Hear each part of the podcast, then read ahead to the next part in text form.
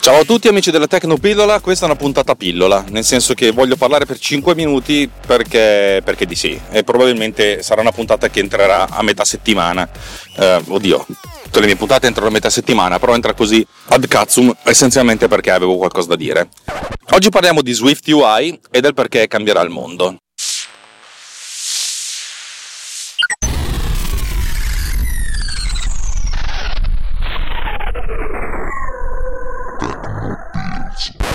Eh, sto guardando lo State of the Union, che è la conferenza, il, keynote, il secondo keynote che si svolge eh, durante la conferenza degli sviluppatori mondiale annuale di Apple.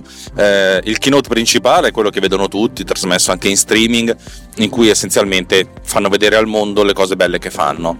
Um, il secondo keynote invece è più pensato proprio per gli sviluppatori che spiega effettivamente che cosa sono le nuove, le nuove, i nuovi framework, le nuove interfacce, come funzionano e come vanno usate. E lo sto guardando pian pianino perché non è che posso mettermi lì due ore a guardare qualcosa, due ore di seguito non ce le ho e quando ce le ho di solito sono con mia moglie, preferisco stare a guardare qualcosa di più simpatico con lei. A proposito, ieri ho visto Black Clansman e mi è piaciuto tantissimo eh, di, l'ultimo film di Spike Lee.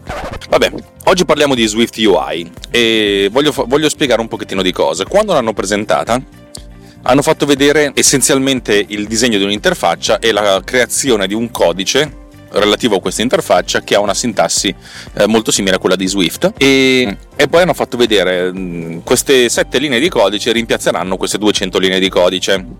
E tutti oh, oh, minchia minchia minchia essenzialmente però un, un, sacco di gente se non siete dei programmatori veri e propri non sapete effettivamente come funziona. Allora quello che dirò funziona essenzialmente su tutte le piattaforme eh, nella fattispecie poi su, sulle piattaforme Apple per disegnare un'interfaccia si, si prendono effettivamente, c'è un tool grafico in cui si trascinano gli elementi, i bottoni, i campi, le, le liste, le tabelle, e si compongono tutte queste cose, le immagini, gli switch, i clicks, i nips, tutto quello che compone un'interfaccia. Si disegna essenzialmente in una sorta di editor grafico che ricorda per certi versi o, o l'immagine di un telefono, in modo da far vedere come si vede nel, nel, nel telefono cellulare, o l'immagine di una finestra per far vedere come si vede su, su Mac. Questa interfaccia viene poi gestita in altro modo, nel senso eh, fisicamente l'interfaccia a oggi viene, viene descritta con un file XML che specifica essenzialmente tutti i singoli mm, elementi dell'interfaccia. Non soltanto cosa c'è, ma mm, le, tutte le varie eh, gli attributi, nel senso la dimensione, i colori, ma anche le, le, relazioni rispetto ad altri, nel senso questo deve essere allineato a sinistra con quest'altro, eh, questo deve essere raggruppato, questo deve occupare questo spazio, questa, mm, la, la razio deve essere questa, ci sono un sacco di informazioni che vengono specificate all'interno di un'interfaccia e sono sempre più complesse perché eh, mentre una volta si definivano le interfacce in maniera piuttosto statica, nel senso le finestre di, di, di, un, di un'applicazione erano della stessa dimensione o gli iPhone per farvi capire avevano la stessa dimensione, era sempre 320x240, parlo del primo, eh, però poi a un certo punto i sistemi operativi mobile, cioè gli, i dispositivi mobile hanno cominciato ad avere infinite variazioni diverse di, di interfaccia. E in più, ormai con, eh, con iPadOS, essenzialmente la singola interfaccia può avere qualsiasi forma, può essere eh, quadrata, rettangolare, su e giù, avere qualsiasi risoluzione, per cui l'interfaccia stessa si deve adattare alle dimensioni del, del, del, dell'area in cui sta, di, sta disegnata. Per cui ci sono un sacco di riferimenti, nel senso questo spostamelo in alto, questo deve essere attaccato a quest'altro, eccetera, eccetera, eccetera. La definizione di questo file viene fatta praticamente in automatico, è, è, è molto difficile se non impossibile, cioè quasi mai qualcuno si mette a guardare questi file di interfaccia nel formato XML, lo fai essenzialmente quando devi correggere qualche errore, qualche, qualche cosa di sbagliato, ma succede una volta su mille. Veramente, a me è capitato due volte soltanto. Questo file XML è proprio un file XML che, si, che ha estensione .storyboard, si chiamano così, e di conseguenza viene, viene caricato live quando viene disegnata un'interfaccia di una di una schermata di una, di una, finestra su Mac o un, la, la, schermata di un'interfaccia di, una, di, un'applicazione su iOS, viene caricato questo file velocemente, viene compilato, un po' come, come viene compilata una pagina web una, in HTML. L'XML è una sorta di superset di, H, di HTML, però vabbè, insomma, capite come funziona. Questa cosa qui esiste da 25 anni circa.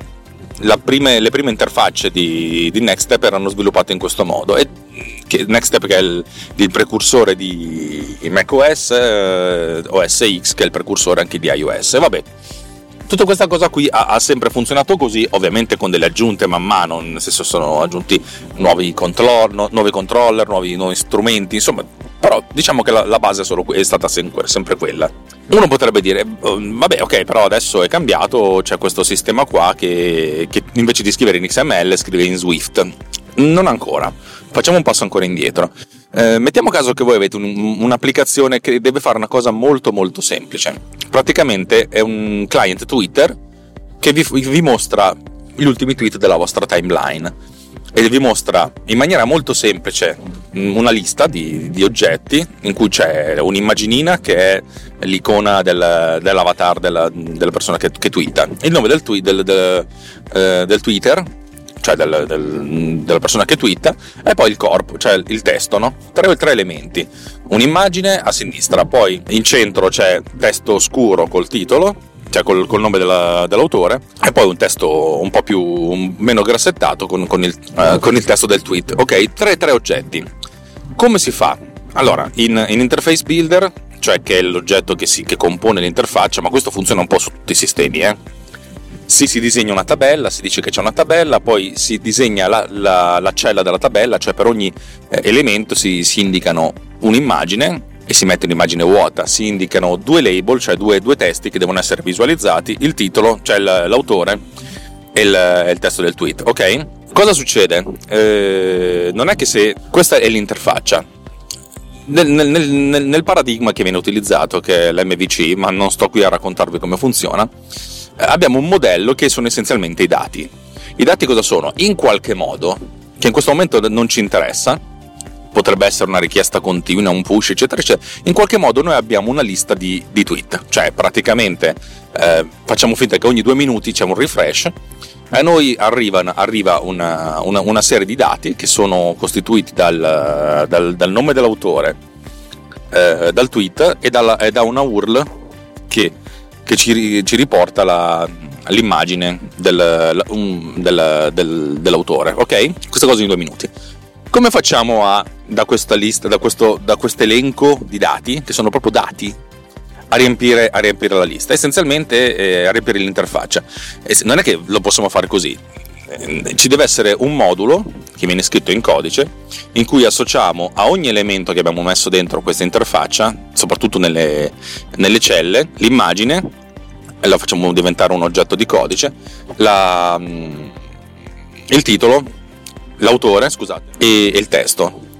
Questa cosa qua poi deve, deve, gestire eventualmente la cancellazione, se uno può cancellare, può fare il muting, può fare, insomma diciamo che ogni volta che abbiamo un, un, un cambiamento nell'interfaccia dobbiamo scrivere del codice per gestire questa cosa. Se abbiamo un elenco di tweet non, non, è che ci possiamo fare molte cose, ma se abbiamo, che ne so, il nostro elenco telefonico in cui possiamo riordinare le cose, modificare, cioè dobbiamo scrivere un sacco di cose. Swift UI ha questa cosa figa, che non, non, solo ti permette di vedere effettivamente il codice, cioè mentre l'interface builder eh, scri- costruiva questo XML e non te lo faceva vedere, in Swift UI tu, tu, vedi effettivamente questo codice, ma la cosa figa è che tu puoi definire un tipo di dato, cioè tu, qualsiasi struttura che tu utilizzi, nel nostro caso è i tweet, costituiti da tre campi, eh, autore, URL del, dell'immagine e, e testo, puoi definirli come bindable object, cioè praticamente degli oggetti che possono essere utilizzati nell'interfaccia. A questo punto in Swift UI non è che scrivi qui c'è un'immagine che poi verrà riempita, qui c'è un titolo, c'è un autore che poi verrà riempito e qui c'è un testo che poi verrà riempito e occuparti tu di riempire.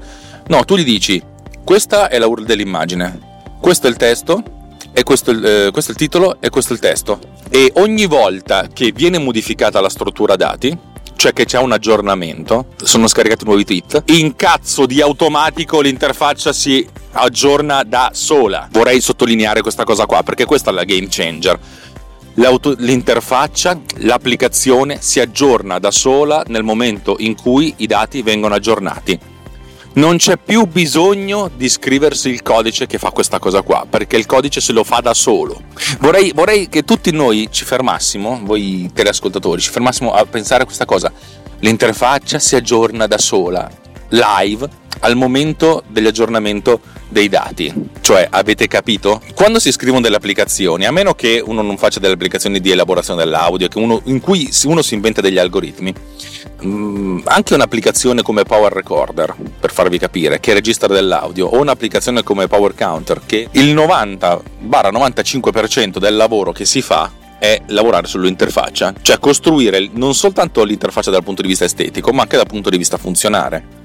Far sì che eh, se c'è un oggetto, questo venga riempito con i dati, che i dati siano sincronizzati con l'interfaccia, che modifiche fatte sull'interfaccia si, si, insomma, si riversino sui dati. Cioè, se voi cancellate una riga, praticamente dovete andare, se, se, l'utente dice cancello sta riga, dovete andare a modificare la struttura dati, salvare la struttura dati, giustissimo, e poi riaggiornare l'interfaccia. Tutta questa roba qua è il 95% del lavoro. Se questo 95% viene ridotto al 20%, al 15%, al 10%, perché tra l'altro la cosa figa di questo, di questo sistema è che è pensata per essere minimalista ed essenziale nel codice.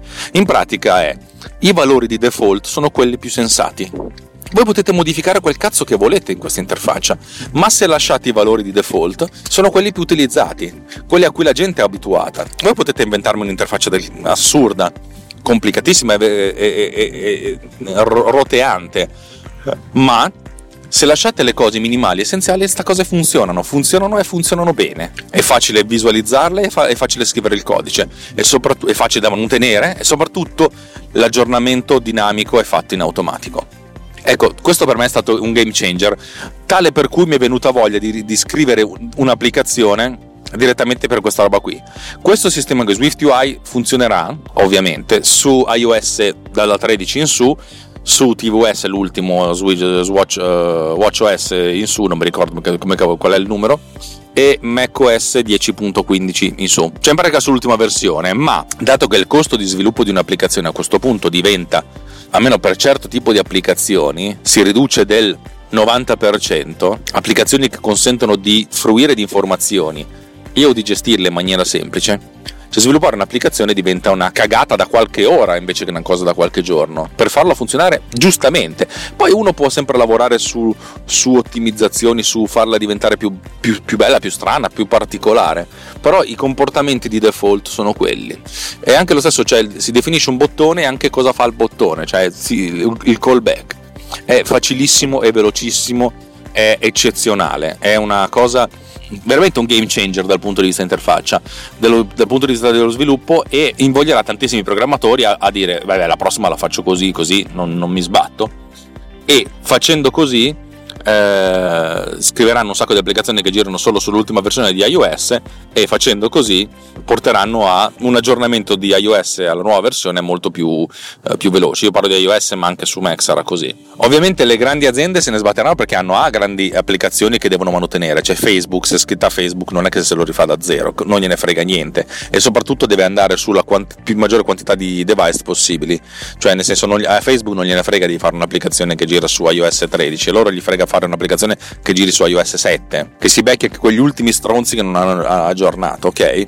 Per cui, vabbè, a parte questa roba qua esagerata, però magari uno tiene eh, vivo lo sviluppo per le ultime tre versioni del sistema operativo, iOS 11, 12 e 13, per farvi capire, eh, o anche 10.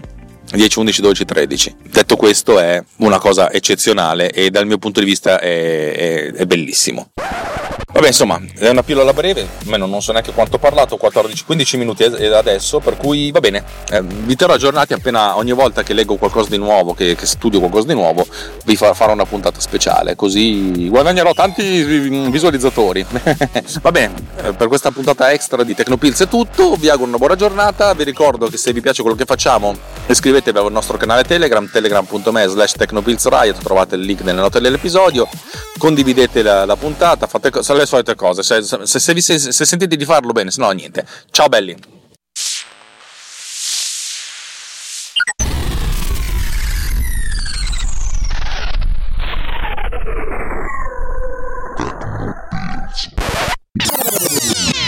This has been done with Power Recorder.